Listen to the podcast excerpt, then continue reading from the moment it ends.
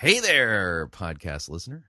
Chris Rosebrough here, right at the front of the podcast. Just want to remind you, Fighting for the Faith is listener supported radio. You know that, right? Yeah, yeah, it, it is. If you don't already support us financially, we truly can use your help. So get on your computer, go on over to fightingforthefaith.com, click on one of the friendly yellow buttons and support us. And of course, if you would like to do it the traditional way, make your gift payable to Fighting for the Faith and then send that to Post Office Box 508, Fishers, Indiana, zip code 46038.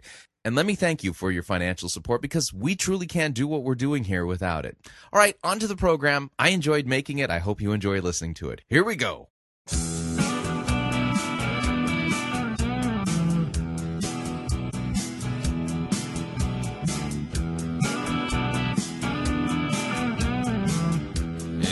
It's time for another edition of Fighting for the Faith. Wednesday, July 6th, 2011. yes, I'm back in the studio, kind of. I literally just got in from uh, Colorado. I drove.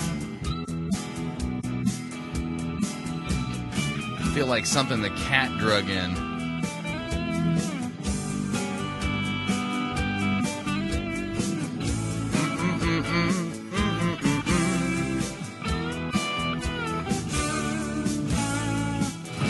Thank you for tuning in. You're listening to Fighting for the Faith. My name is Chris Rosebrough, and I am your servant in Jesus Christ. And this is the program that dishes up a daily dose of biblical discernment, the goal of which help you to think biblically, help you to think critically, and help you compare what people are saying in the name of God to the Word of God. Short, uh, sadly, there is no shortage of crazy things being said out there.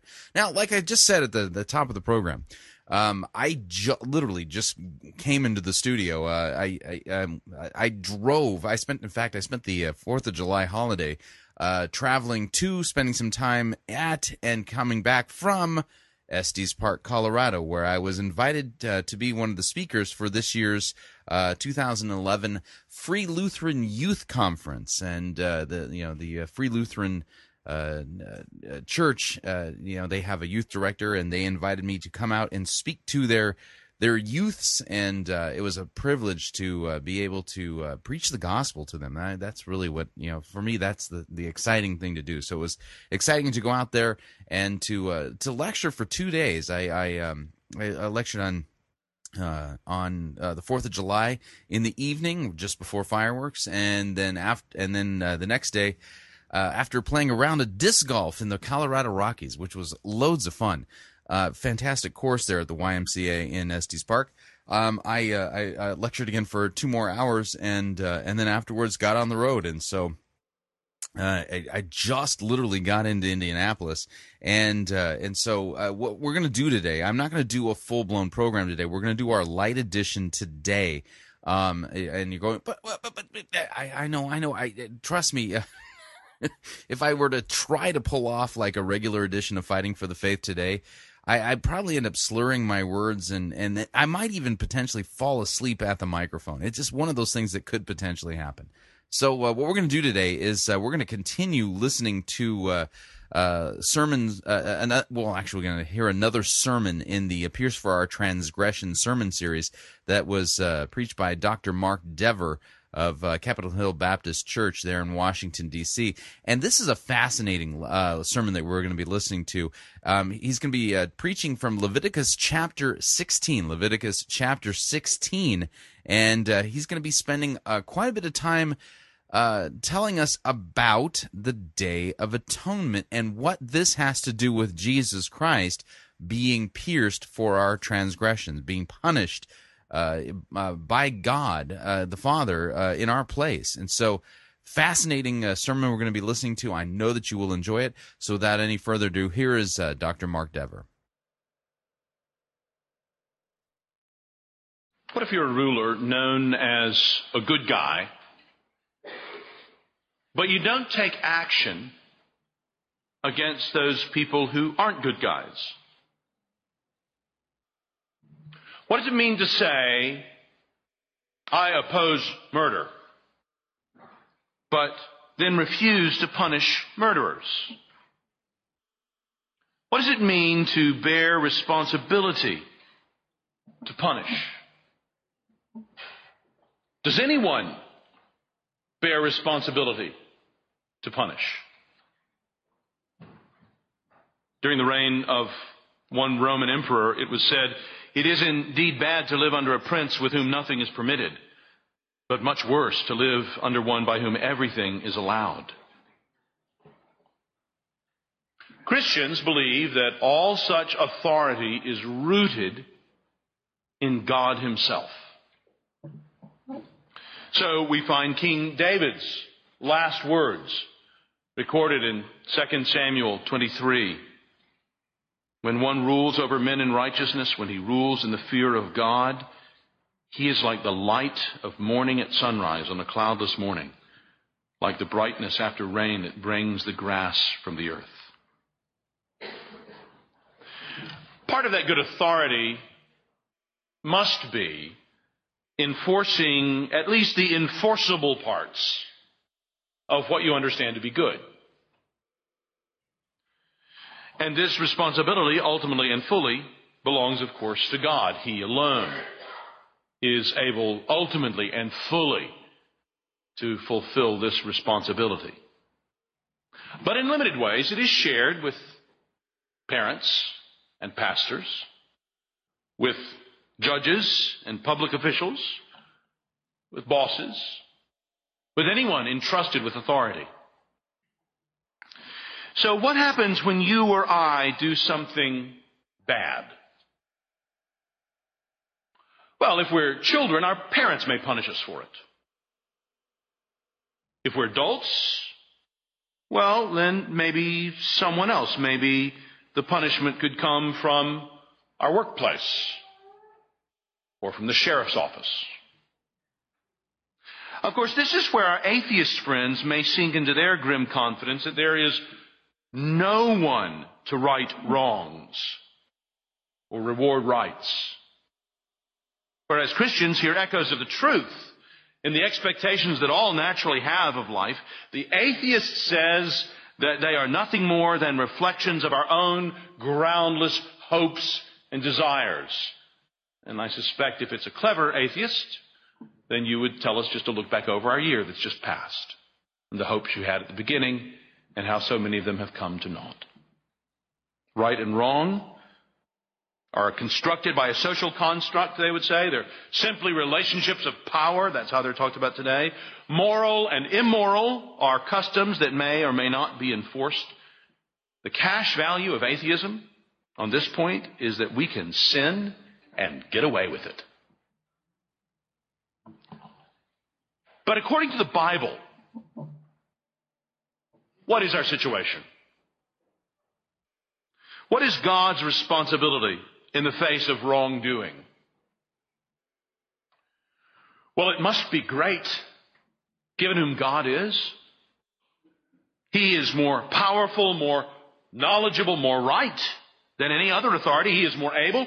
He is more certain of who and of what merits punishment and more certain of what punishment it merits. At the center of this discussion for the Christian is quite a different reality than the mere believer in God perceives. At the center of the discussion of right and wrong, of punishment and rewards for us, stands the cross of Christ and all that flows from that. Our understanding of reconciliation, of atonement, of forgiveness, of restoration. Christ's accomplishment on the cross is celebrated in a great profusion of images in the New Testament. Uh, there, he redeemed those in bondage. He reconciled those alienated. He propitiated God's wrath. He satisfied his justice. There, Christ defeated Satan and broke the power of death. And yet, one image among this joyous proliferation is under attack today. And as your pastor, I want to alert you to this. It is the idea that we are particularly considering, in fact, in this series of studies from Christmas to Easter. It's the idea of penal substitution. That is the idea that the penalty that we deserved, God gave to someone else. Another who did not deserve it, but who took it voluntarily for us. Now, this very idea, which is at the heart of the Christian message, is one that has long been denounced by non-Christians. For centuries, Christians have defended their message against those who have attacked it at this very point. About a century or two ago, however, these same objections began being raised by liberal Christians. And by liberal Christians, I don't mean Christians who vote on the left politically. No, I mean Christians who are liberal theologically in the sense of they don't really think the Bible is fully true. And so people who were not non-Christians, but those who called themselves Christians, began to attack this doctrine. And now, in the last few years, these objections have even been taken up by some who call themselves evangelical Christians. These objections against the idea of Christ's making atonement for us as a substitute must be answered. And thereby hangs the explanation for this series of sermons that Michael and I are engaged in, Lord willing, from now till Easter. And yet our task isn't fundamentally a defensive one. We're not trying to negate these doubts and denials. We want to go around them and behind them and beneath them to the text of the Bible itself. What does the Bible, Old Testament and New, say about the idea of God's pardoning sinners? Of God's punishing for sin? Of God using a substitute to do that? Is that merely a Western or mechanical or modern or overly legal view of Christ's work on the cross? Well, of course, today there are questions about the whole idea of retributive justice in the first place.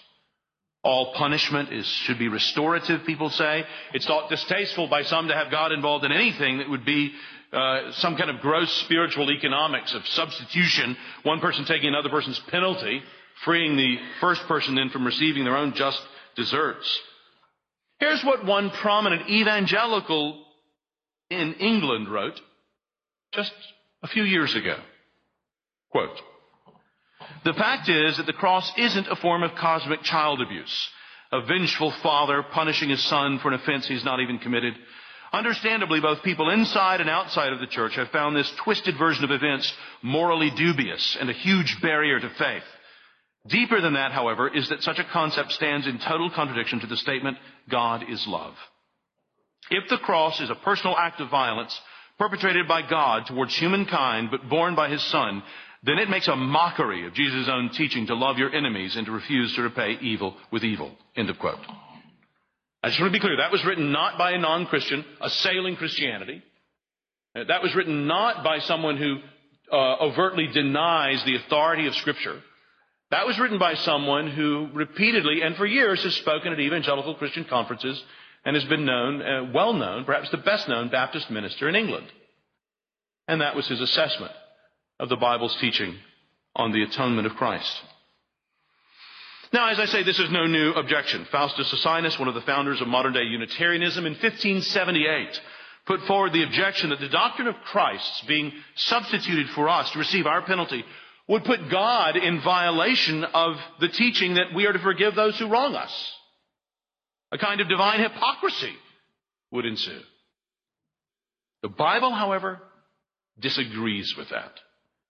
In fact, Paul in the Epistle to the Romans stated specifically that God has a right to, and in fact should and does, act differently than we do in this matter. You want to follow this up later, afterwards? Romans chapter 12 is what you want to look at, verse 19 specifically, where he tells us not to take revenge. And he tells us not to take revenge because he says that wouldn't be like God to take revenge. He tells us not to take revenge specifically because he says God will take revenge. So because God will ensure that justice will be done, we, as individuals, do not need to take revenge. And then he goes on in chapter 13 to say that the function of retribution is shared in small part with the government, though it's denied to the individual. The individual Christian is called to forgive. What on earth is this sermon going to be like? This is just the introduction. So, so is such substitution alien to the Bible? No. Covenantal substitution was already deep in the story of the Bible. Adam sinned and he and his family and all of us have suffered the consequences.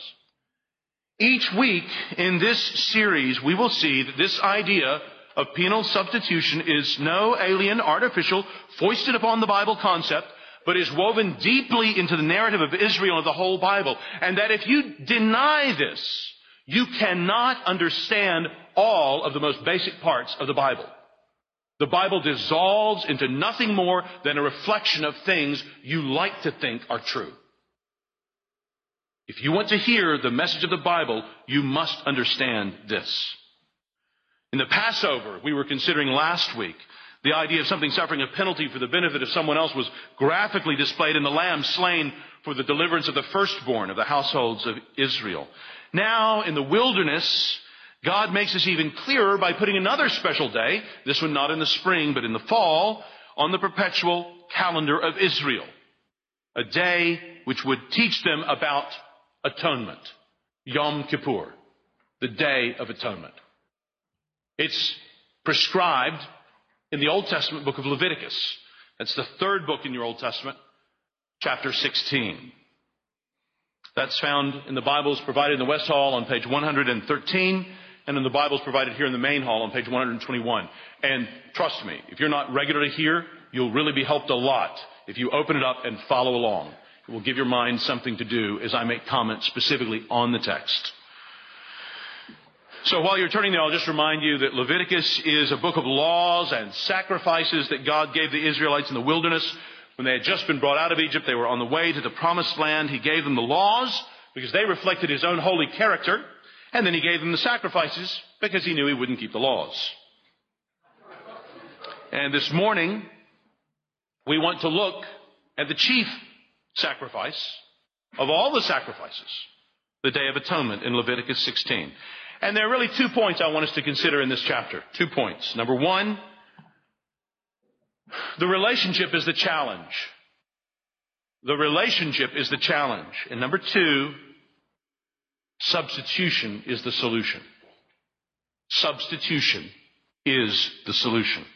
And I pray that for each one of us today, as we consider this chapter together, our most important problem will become clear to us and God's solution will become even more clear and will be embraced by us. First then, the relationship is the challenge. Look at chapter 16, verses 1 and 2. Chapter 16, verses 1 and 2. The Lord spoke to Moses after the death of the two sons of Aaron, who died when they approached the Lord.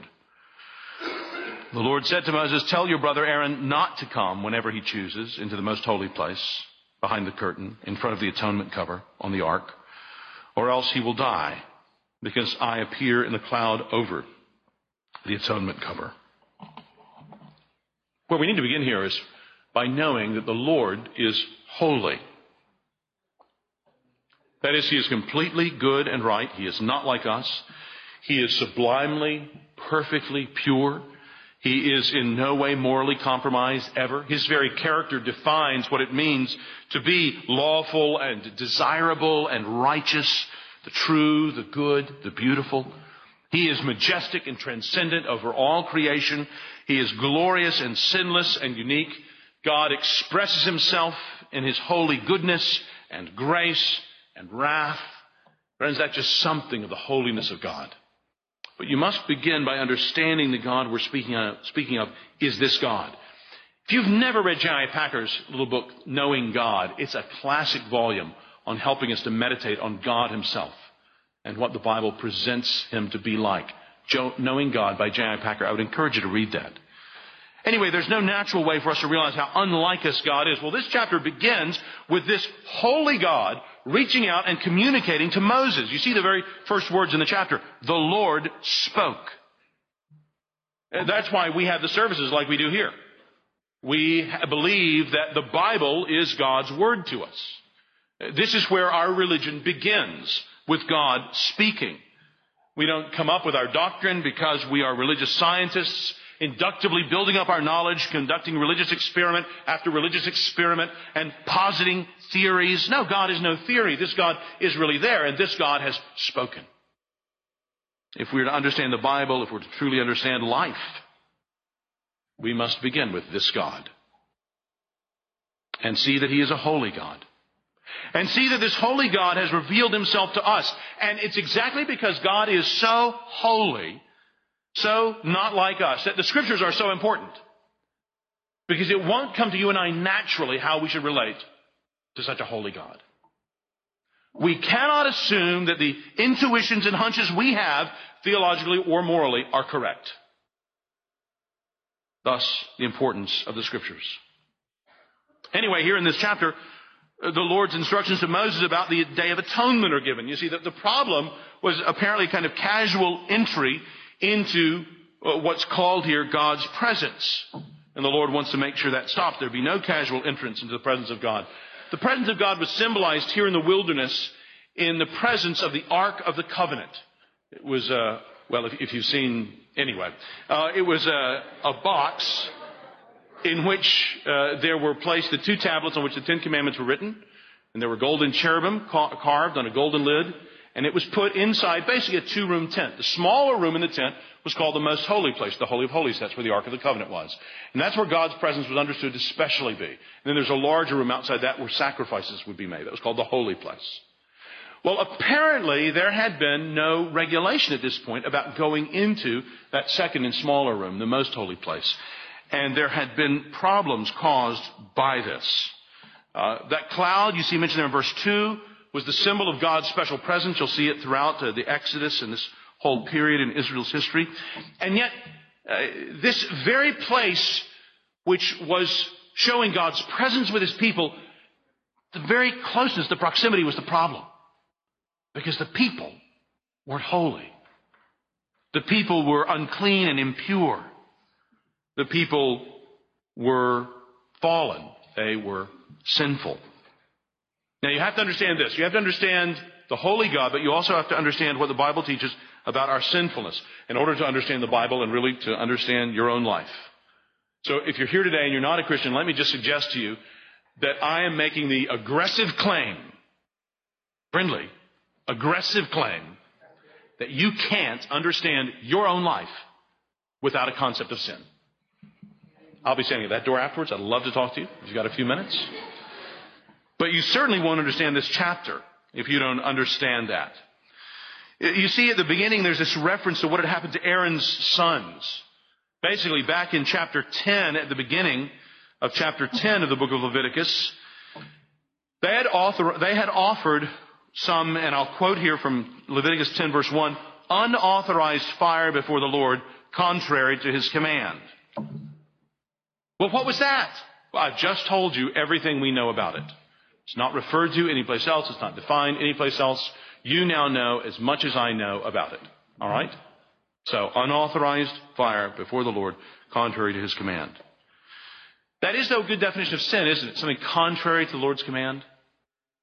Doing something that we desire and we decide to do rather than what God has called us to, do, what he wants us to do. Mm-hmm. Now, again, I wonder if you're here and you're not a Christian, if this is a surprising idea to you, that, that we Christians don't think people are basically good. We're not the ones who wander around with a Hallmark card theology thinking, oh, if we just like, live like Christmas every day, then the world would be a great place. We're not the sort of pitiful optimists that the media predicts us as being, or presents us as being. We Christians are actually the ones who believe that everybody is at root sinful. We think that there's something broken. Augustine called it, we were all sort of curved in on ourselves. Something's wrong. That's not all there is to us. We also think we're all made in the image of God. But we understand that there's something not right. And that's why as Christians we have limited expectations of each other, of our government, of all kinds of structures that we're involved with. Brothers and sisters, this is a good thing to remember, especially as you may be thinking about New Year's resolutions.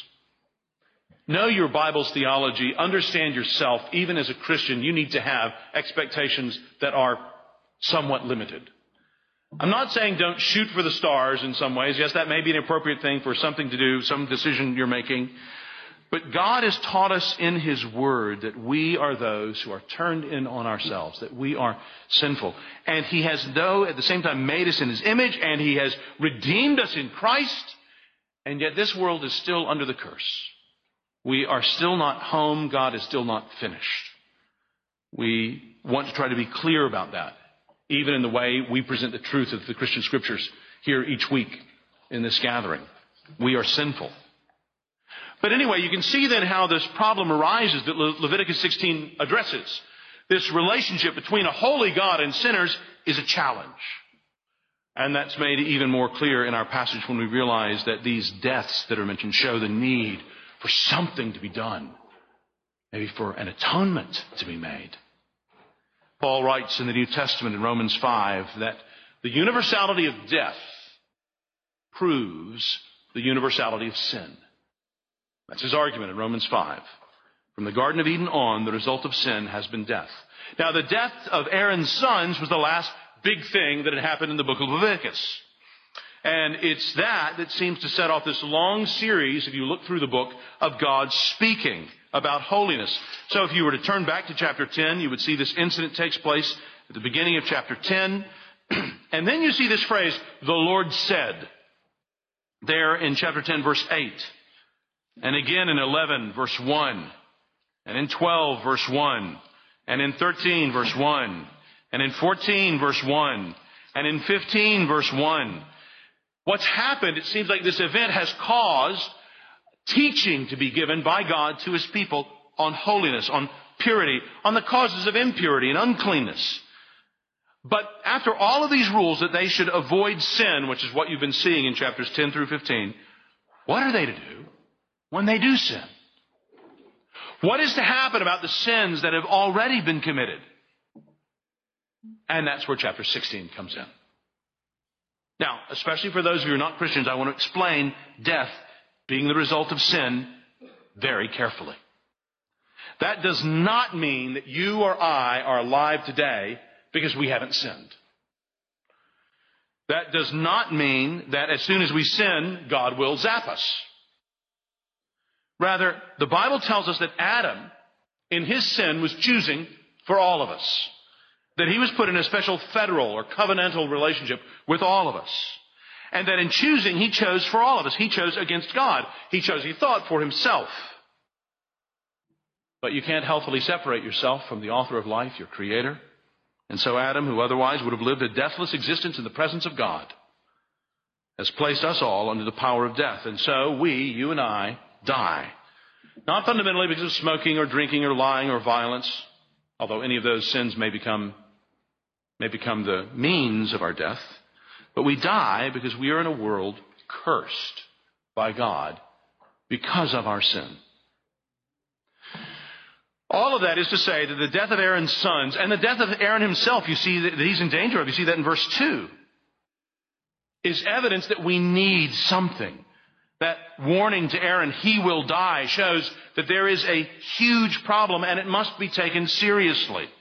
God is holy and man is sinful. And you know, the story could have ended justly right there. And we would have no grounds to complain. God leaving us separated from Him, liable to His judgment. But for some reason, He has not left the story there. And thereby hangs all of our hopes. You see, twice there in verse 10 is mentioned the atonement cover. That was poorly translated in some earlier translations, the mercy seat. Uh, mercy's okay, atonement is better. It was no kind of seat whatsoever. It was just, it was a cover, it was a lid. Um, but that idea, the atonement cover, was there on the Ark of the Covenant with the carvings of the cherubim over it and the tablets of the Ten Commandments inside. And it's amazing when you think of it that God's meeting place with man was in the very symbol of his holiness and righteousness. This room separated physically and by rules, the ark with the bowing cherubim containing God's law in it, that is where not only his righteousness and holiness, but his mercy would be shown most clearly. What an amazing message we have. Are you aware that an atonement needs to be made for you? Many people don't think about that as they live their days, they make their decisions. But friend, if you're not aware of that, or if you would challenge that idea, you would say, I'm not that bad. I don't need to have a theological argument with you. You just need to have an honest conversation with your spouse, your parents, your children. Friends, none of us lives exactly as we should. Our hope will never come in our moral improvement in law keeping. Our hope will only come if God provides a way for us, which is what we're seeing in this chapter. Brothers and sisters, pray that we take seriously the opportunities God gives us in evangelism. We have a seriously important message to share. You can make no better New Year's resolution than that you will do a better job sharing this message. This is a message people need to hear. It's the heart of everything we do. Pray for us as a congregation that we are faithful in telling this message to others. Well, you see that the relationship is the challenge. Also, notice second thing though, that substitution is the solution. Substitution is the solution. That's what most of this chapter is about. That God in His amazing love and graciousness found a way. You see it reflected throughout this chapter. We'll look at components of this one by one throughout the chapter. Just, I want to call seven different things to your attention in this chapter. So we can see and consider this together. First, consider the humble garments that Aaron wears. Aaron, the high priest. The humble garments that he wears. Look at verse 4. He is to put on the sacred linen tunic with linen undergarments next to his body. He's to tie the linen sash around him and put on the linen turban. These are sacred garments, so he must bathe himself with water before he puts them on. And then again down in verse 23, we see when he's done, then Aaron is to go into the tent of meeting and take off the linen garments he put on before he entered the most holy place. And he is to leave them there. Very interesting. You know, some religions would talk about having special clothes you put on for certain things. Mormons, Masons. Here in the Old Testament, the priests did have special clothes they wore, and the high priest, Aaron, even more special, even more ornate and elaborate. But here on this day, the high day of the year, Aaron puts on not his high priest's garb, nor even the garb of a regular priest, but he puts on the most humble, unornate clothing there could be. Just simple white linen.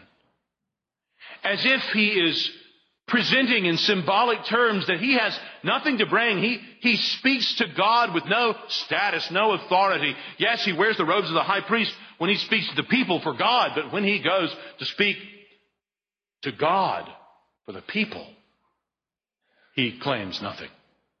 He wears the humblest of clothes. I wonder what you think you deserve from God. Jesus, being in very nature God, did not consider equality with God something to be grasped, but made himself nothing, taking the very nature of a servant, being made in human likeness. And being found in appearance as a man, he humbled himself and became obedient to death, even death on a cross. My Christian brothers and sisters, humility should be your trademark. Even in a competitive business, in a dog eat dog world of politics, in prideful academia, humility should be your trademark. Don't put yourself forward even when it's misunderstood as weakness. Praise God for families and friends who give us so many opportunities to practice humility.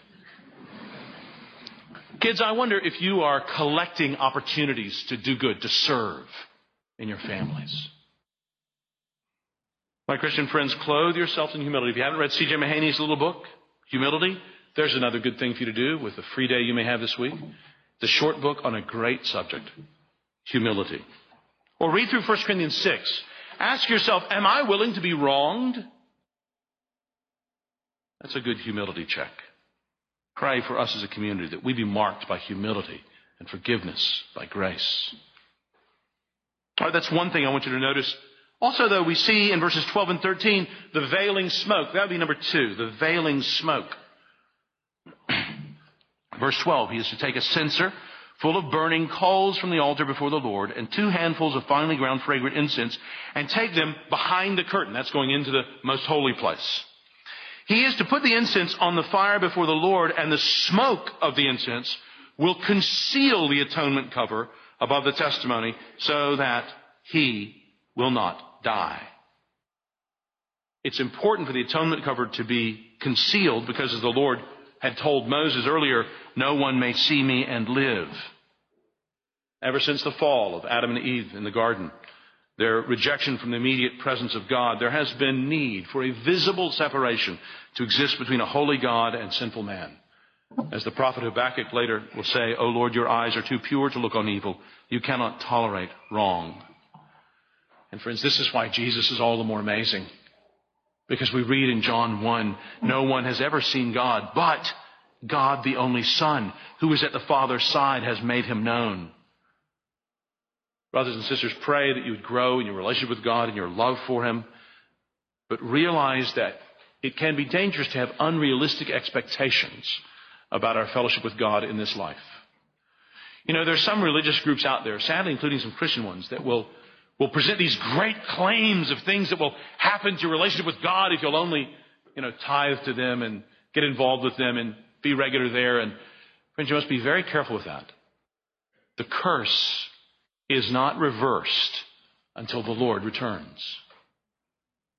And you can be snookered by taking advantage of some very godly desires you have. Be very careful. We understand that we are in this fallen world. And therefore, as a church, we want to be honest about our limitations as Christians and at the same time be joyous about the access that God has given us to Him in Christ. But that's what the the smoking incense, the veiling smoke was doing there. A third thing I want you to notice. And this is the sort of big thing. This is the, this is the center of the chapter, if you will. At the center of God's plan to reconcile sinners to himself are various sin offerings that we see here in this chapter. First, you see there is a bull offering for Aaron's own sins. Look in verse 6. This is how Aaron is to enter the sanctuary area with a young bull for a sin offering and a ram for a burnt offering. Then you look down at verse 6. Aaron is to offer the bull for his own sin offering to make atonement for himself and his household. Then look down in verse 11. Aaron shall bring the bull for his own sin offering to make atonement for himself and his household, and he is to slaughter the bull for his own sin offering. Interesting, isn't it? Aaron is to begin by making atonement for his own sin. I mean, even Aaron by office the holiest man in Israel, the high priest. Even Aaron is so sinful that he needs sacrifices for his sin. He needed, as it says here in verse 6, to make atonement for his sin. And this word atonement is kippur in the Hebrew. Kippur is in Yom Kippur, day of atonement. It has various aspects of meaning to it forgiveness, cleansing, ransom, averting God's wrath. And all of them really are at play here in verse 11 and really throughout this chapter. This bull would die because God would not relate amicably to one who, as Aaron, was marked by sin. He would not make peace with sin ever. My friend, if you're here and you're not a Christian, let me ask you this. How can sin be so important to God and so unimportant to you?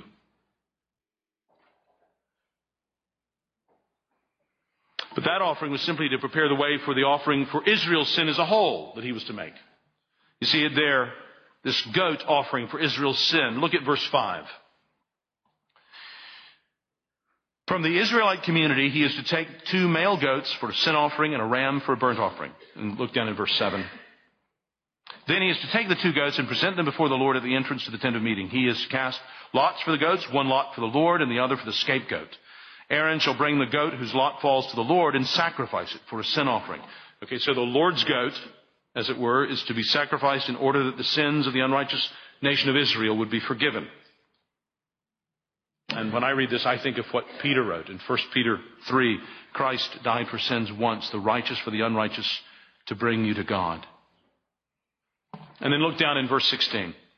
In this way, he will make atonement for the most holy place because of the uncleanness and rebellion of the Israelites whatever their sins have been. So this is the picture. Israel had sinned against God. Even in the way they would bring their sacrifices, there would be undoubtedly much impurity and uncleanness and even sin.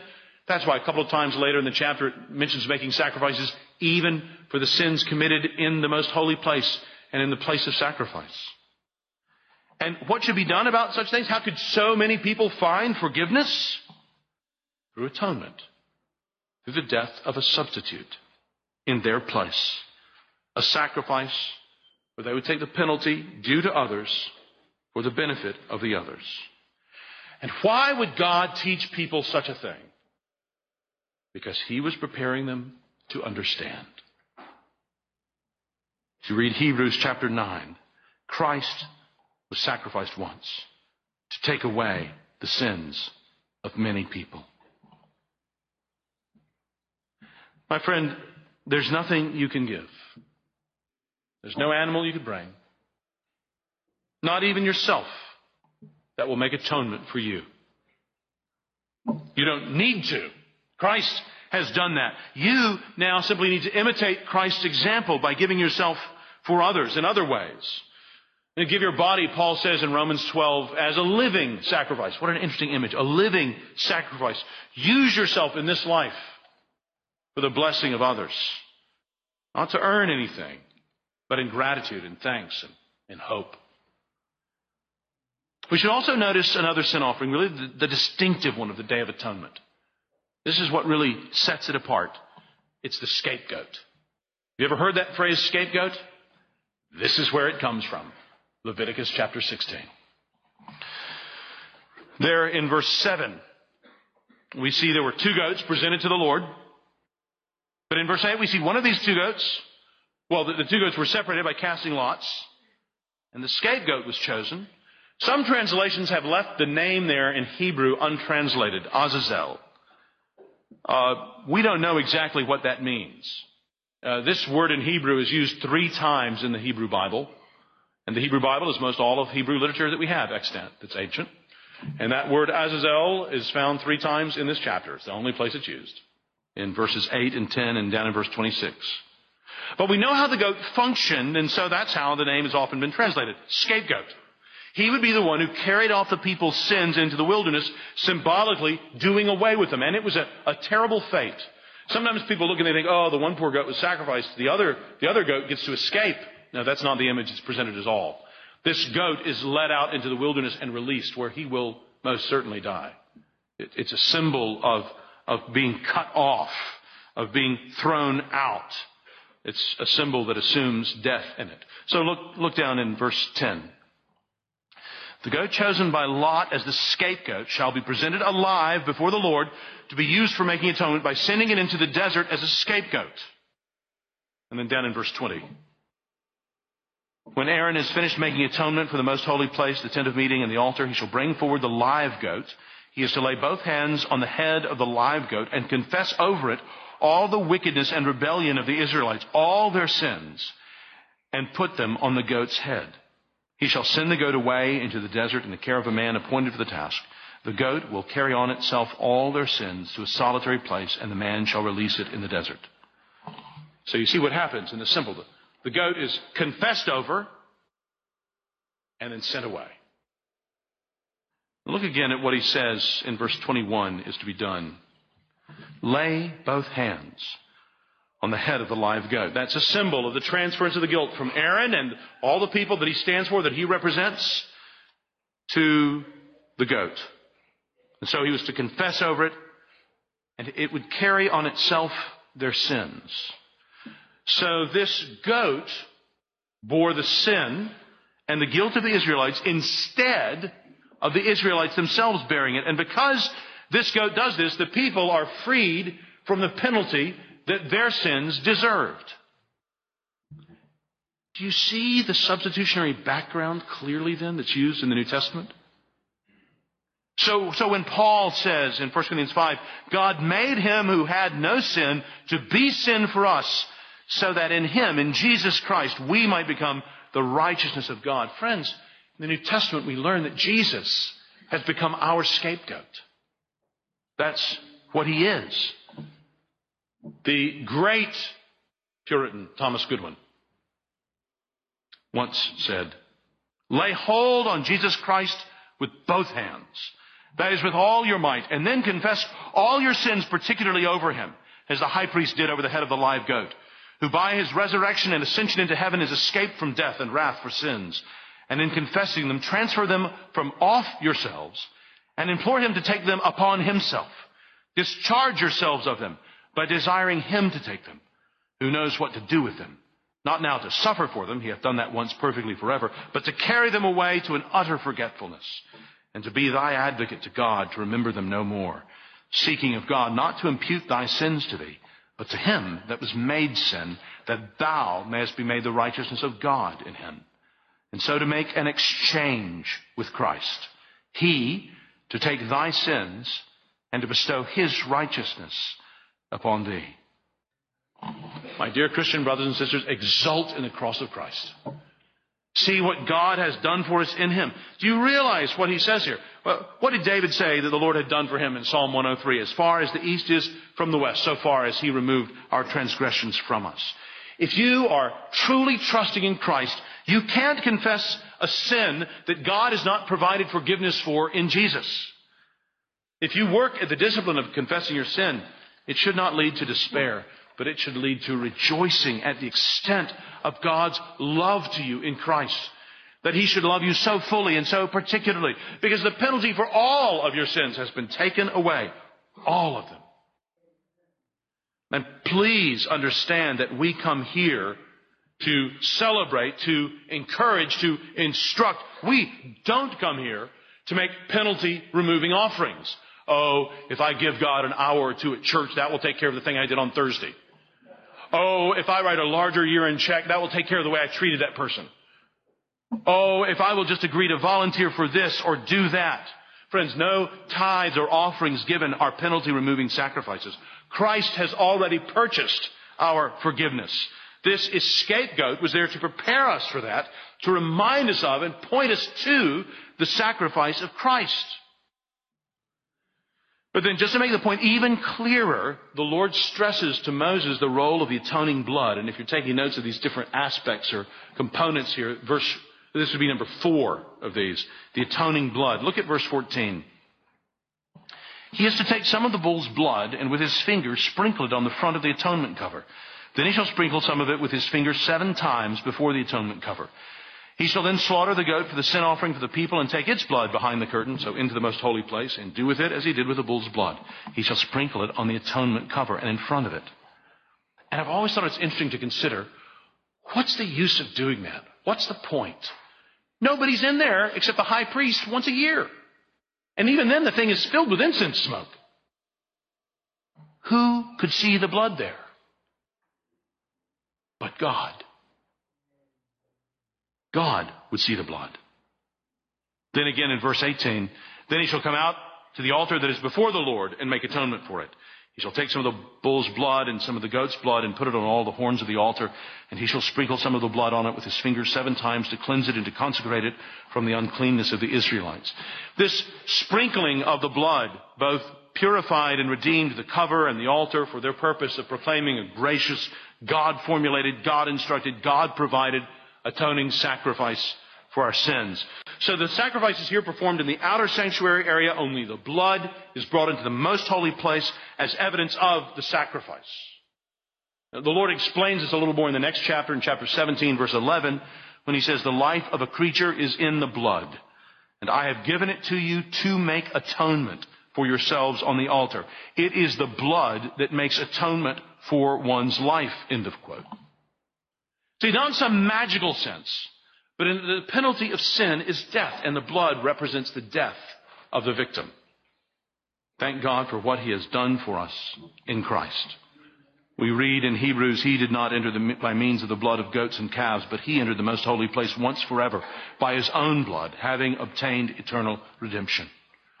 Friend, consider the seriousness of our need and the depth of our forgiveness if God has done all of this to bring about our forgiveness that he would love and care for us so much. This is why we as a congregation are centered on this wonderful message of Jesus Christ offering himself. Do we disagree on things among ourselves? Oh yeah. We disagree about, should I name them? The Sabbath. We disagree about the second coming. We all believe in it. We just disagree on how it's going to happen. We have a lot of disagreements among ourselves. We have no disagreements on this. Friends, this is Christianity. This is our only hope. This is our message and our joy. But in looking at the sacrificial victim, don't miss the one who offers it. And this would be the fifth thing to notice, the fifth component, the representative mediator. Look at that second sentence in verse 16. He, that's Aaron or his successor as high priest, he is to do the same for the tent of meeting, which is among them in the midst of their uncleanness. No one is to be in the tent of meeting from the time Aaron goes in to make atonement in the most holy place until he comes out, having made atonement for himself, his household, and the whole community of Israel. Here we see that the atonement is made in the tent of meeting for the whole community of Israel. And he stresses this point in verse 17, no one is to be in the tent of meeting. And that highlights the fact that Aaron and his successors would be acting as a representative for all the others. This role was an awesome one. The high priestly duties of the Day of Atonement were the, the sacrifice, I mean, rather the climax of the sacrificial year. They would practice for these things for a week. The tradition tells us the high priest would be separated and he would literally go through his moves day after day to make sure he did this just right. And then when it was all over and he had finished it without dying, he held a party for his friends. That's what tradition tells us. He would have a feast after he returned safely from these annual duties. Well, in verse 24, he completes his duties by offering the rams. You see the rams mentioned up in verses 3 and 5. Well, he shall then bathe himself, verse 24, with water in a holy place, put on his regular garments. Then he shall come out and sacrifice the burnt offering, that's the ram, for himself, and the burnt offering, the ram, for the people, to make atonement for himself and the people. He shall also burn the fat of the sin offering on the altar. Interesting that in all this, the Lord has one person to act for the good of the whole. Why would he do that? Because he's teaching them. He's teaching them. In all of this, he's teaching them what his plan is. Friend, if you're not a Christian, I wonder, can you conceive of someone doing something this wonderful for you? Someone blessing you like this? This is what the Bible tells us Christ has done for us. For this reason, Christ is the mediator, Hebrews 9, of a new covenant that those who are called may receive the promised eternal inheritance now that he has died as a ransom to set them free from the sins committed under the first covenant. My Christian brothers and sisters, how much Christ must care about us. Do what he has done. I pray that we will follow his example as far as we are able, not in providing atonement, but in using ourselves up for the good of others, in mediating the good things of God that he has given to us to those around us. We perform our duty as a kingdom of priests. There are, of course, no longer high priests or certain Christians who are priests. No, the New Testament is clear that we are, we're all priests. We're praying for others. We're sharing the gospel with them. We're, we're caring for them. We're modeling God. We're teaching as we have opportunity about the great news of the gospel. See, this is what we are about as a church together and individually. Bearing witness to the truth about Jesus Christ to the world around us bearing witness to the truth about the only true mediator between God and man. Notice another thing. Number six. These sacrifices are to be performed annually. Look at verse 29. This is to be a lasting ordinance for you. On the tenth day of the seventh month, you must deny yourselves and not do any work, whether native born or an alien living among you. Because on this day, atonement will be made for you to cleanse you. Then, before the Lord, you will be clean from all your sins. It is a Sabbath of rest, and you must deny yourselves. It is a lasting ordinance. The priest who is anointed and ordained to succeed his father as high priest is to make atonement. He is to put on the sacred linen garments and make atonement for the most holy place, for the tent of meeting and the altar, and for the priests, and for all the people of the community. This is to be a lasting ordinance for you. Atonement is to be made once a year for all the sins of the Israelites. So that's a summary of the day. Note particularly what he tells them in verse 29. This is to be annually repeated. Yom Kippur, Day of Atonement. Interesting that it was to be repeated annually. You see, other nations had sacrifices in the ancient Near East. Israel was not unique in this. But other nations would do these kind of sacrifices when things weren't going well. Then they would do sacrifices to try to appease the gods. Interesting. This is an annual sacrifice. Every year. Same time. The regularity and repeatedness of it shows that they were in a state of sin. They were always in sin, and it had to be done again and again. Why? the writer to the Hebrews tells us in the New Testament because none of these animals actually made a perfect sacrifice. None of them actually took away sins. This regular practice emphasized that sins separate us from God, but that God provides a way of access, and that forgiveness is essential for that access. So, so, this was to be a regular reminder for them, a regular proclamation to them, as each year the high priest served as a mediator between the people and God, and, as it says here, made atonement for them. This is what all the other regular sacrifices through the year performed by other priests were pointing to. And in turn, it all pointed to what Jesus Christ uniquely did. As we do in our priestly task of praying for others and sharing the gospel. At all points, we point to Christ's work.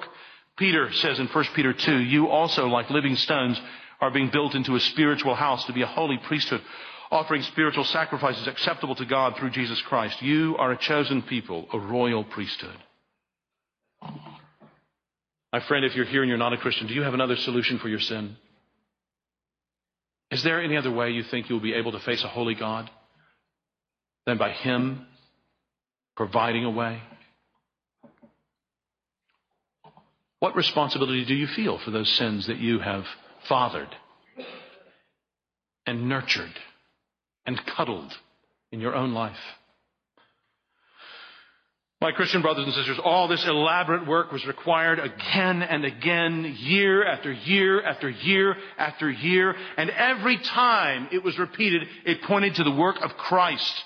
And now that Christ's work has been done, it need never be repeated.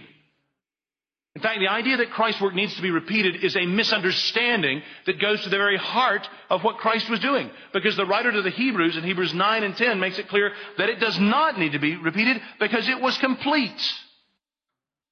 We read, He has appeared once forever at the end of the ages to do away with sin by the sacrifice of Himself. Oh, the joy we have of knowing that that work is done. I mean, it is completed. We don't need to go to bed tonight wondering can we be saved or are we saved if we are trusting in this one? I've heard it said that every other religion in the world is the religion of do, but that Christianity alone is the religion of done. Friends, we don't have anything here to manipulate you to hold over your head to make you give, to make you attend. You need to fill up this many stickers in order to have a chance of going to heaven. No, the whole message of Christianity is that Christ has done it. And it's ours now to rejoice in that and to pray and trust and believe in what He has done for us. So, next Sunday, we're going to have the Lord's Supper. Do we understand that to be Christ being sacrificed again? No! No, Hebrews 9 and 10 couldn't be clearer. That is the very contrast with the Old Testament sacrifices. No, not at all. Well, so what are we doing? We are celebrating that that once for all time sacrifice has been made. And we can be confident as we come to the Lord's table that He gave us to remember His sacrifice, that we have been forgiven by His sacrifice. That's why you'll notice an emphasis on the sacrifice of Christ in our times together, because He is the center of our hopes for today and tomorrow and forever. So what does this leave for us to do? Well, seventh aspect to notice, the last sentence of the chapter. And it was done as the Lord commanded Moses. The Israelites believed and obeyed. Some have wondered if this means that every Israelite was forgiven of every sin. I think the answer is clearly no. As Paul later wrote to the Romans, are all Israelites Israelites? No, they're not all true children of Abraham. The ones who believe the promise are the true Israelites. Those who are trusting in God's promise are the true children of Israel. But friend, more than the academic question of what about, does this mean that all Israelite sins are forgiven? Why don't you think about the question, are all of your sins forgiven? If so, why is that? And if you're not sure, how could you be sure? We read in Hebrews 10, therefore, brothers, since we have confidence to enter the most holy place by the blood of Jesus, by a new and living way opened for us through the curtain, that is his body. Since we have a great high priest over the house of God, let us draw near to God with a sincere heart in full assurance of faith, having our hearts sprinkled to cleanse us from a guilty conscience, and having our bodies washed with pure water. Let us hold unswervingly to the hope we profess. For he who promised is faithful. Friend, you should repent of your sins and have faith in this promise of God in Jesus Christ. This is the way to be confident that your sins are forgiven. How are you doing, brothers, sisters, at holding firm, holding unswervingly to this hope we profess? At work, in home, in your home? You realize that out of Christ's once forever act, we have a constant obligation and a constant opportunity to to bear witness, to trust and obey, to show all those around us that God is utterly trustworthy. And so we keep believing and we keep obeying. Our congregation is, is structured to help each other in doing this. That's why we have membership and we practice it like we do. That's why we have membership classes, because we want to help each other believe and obey. That's what we do together. Friends, you see how in all of this Jesus Christ is prefigured in his humility, in his revealing God, in his offering himself as a sacrifice for our sins, in his atoning blood, in his mediation, not annually, but once forever. And so we should repent and believe. You see what the greatly sought thing is in all of this? That ever since our first parents in the Garden of Eden lost sight of God, we have desired again to be in the presence of God. So here in Leviticus, God was concerned to dwell among his people, but it was a difficult thing to do. The prophet Ezekiel later held out a wonderful vision of God's presence being restored when he gave them the vision at the end of his book of a restored Jerusalem. And the final line of his prophecy in the book of Ezekiel is this. The name of the city from that time on will be, the Lord is there. I love that. The Lord is there. But how will we get there? Not through having our sins disregarded by God, but by having, having them rightly judged in the person of a substitute. The holiness achieved through such means as the Day of Atonement is what we might call a tentative holiness. Its very repetition showed that it was looking for something more. There needed to be something additional. Its very efficacy was based on the sacrifice of the lamb slain before the foundation of the world. Jesus Christ is the true high priest of his people. He alone has entered behind the curtain and seen God face to face. He has brought the blood of the lamb, his own blood, into God's true presence. And he's done that in truth. And once for all time, it can never be repeated. It need never be repeated. And what good news is that? Jesus Christ is the way back into the presence of God. Now, New Year's resolutions are about to be made. Let's be honest, most of them will be about small things. They always are. And even they will be broken. Isn't it time to do something worthwhile with your life? I mean to grab a hold of something that's as big as a restored relationship with God and as long as eternity? Your funeral will come. Maybe in 2007, maybe in 2008. As a pastor, one of my interesting jobs is asking people what they'd like sung at their funerals. Obviously, you need to do this ahead of time. I don't know if you've thought much about it. Some of you have, and you've told me, and I've made little notes in your membership file. So, for example, example Matt Schmucker wants Abide with Me sung at his funeral. Matt, I, I don't know if I'll be there, brother. But I'll tell you what I would like. I would like sung The Sands of Time Are Sinking. It's number 21 in the beige hymnal. The sands of time are sinking. The dawn of heaven breaks. The summer morn I've sighed for. The fair, sweet morn awakes. Dark, dark has been the midnight, but the day spring is at hand, and glory, glory dwelleth in Emmanuel's land. The king there in his beauty without a veil is seen. It were a well spent journey, though seven deaths lay between. The Lamb with his fair army doth on Mount Zion stand, and glory, glory dwelleth in Emmanuel's land. O Christ, He is the fountain, the deep, sweet well of love. The streams on earth I've tasted, more deep I'll drink above. There to an ocean fullness, His mercy doth expand. And glory, glory dwelleth in Emmanuel's land. With mercy and with judgment, my web of time He wove. And I, the dews of sorrow, were lustered with His love. I'll bless the hand that guided. I'll bless the heart that planned. When throned where glory dwelleth in Emmanuel's land. Oh, I am my beloved's, and my beloved's mine. He brings a poor vile sinner into his house of wine. I stand upon his merit. I know no other stand, not in where glory dwelleth in Emmanuel's land. The bride eyes not her garment, but her dear bridegroom's face. I will not gaze at glory, but on my King of grace. Not at the crown he giveth, but on his pierced hand. The Lamb is all the glory of Emmanuel's land. Let's pray together.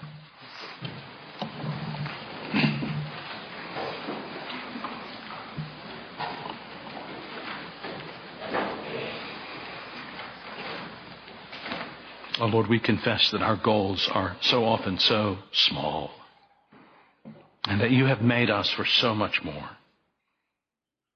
We say amen this morning to your kindness extended to us in Christ.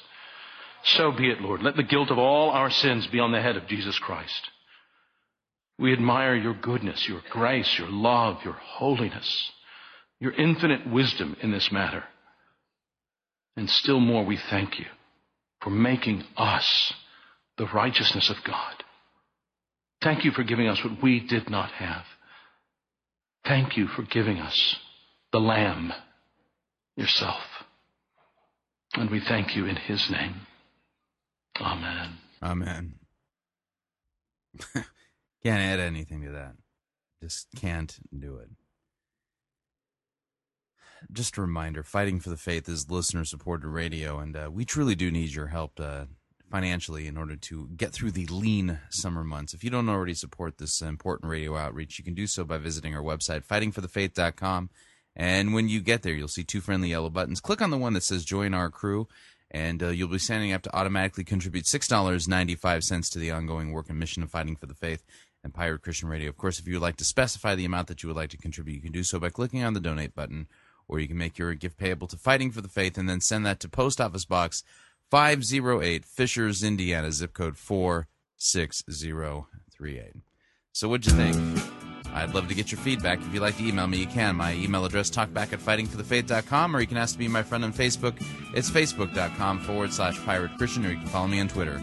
My name there, Pirate Christian. Until tomorrow, may God richly bless you in the grace and mercy won by Jesus Christ and his vicarious penal substitutionary death on the cross for all of your sins. Amen.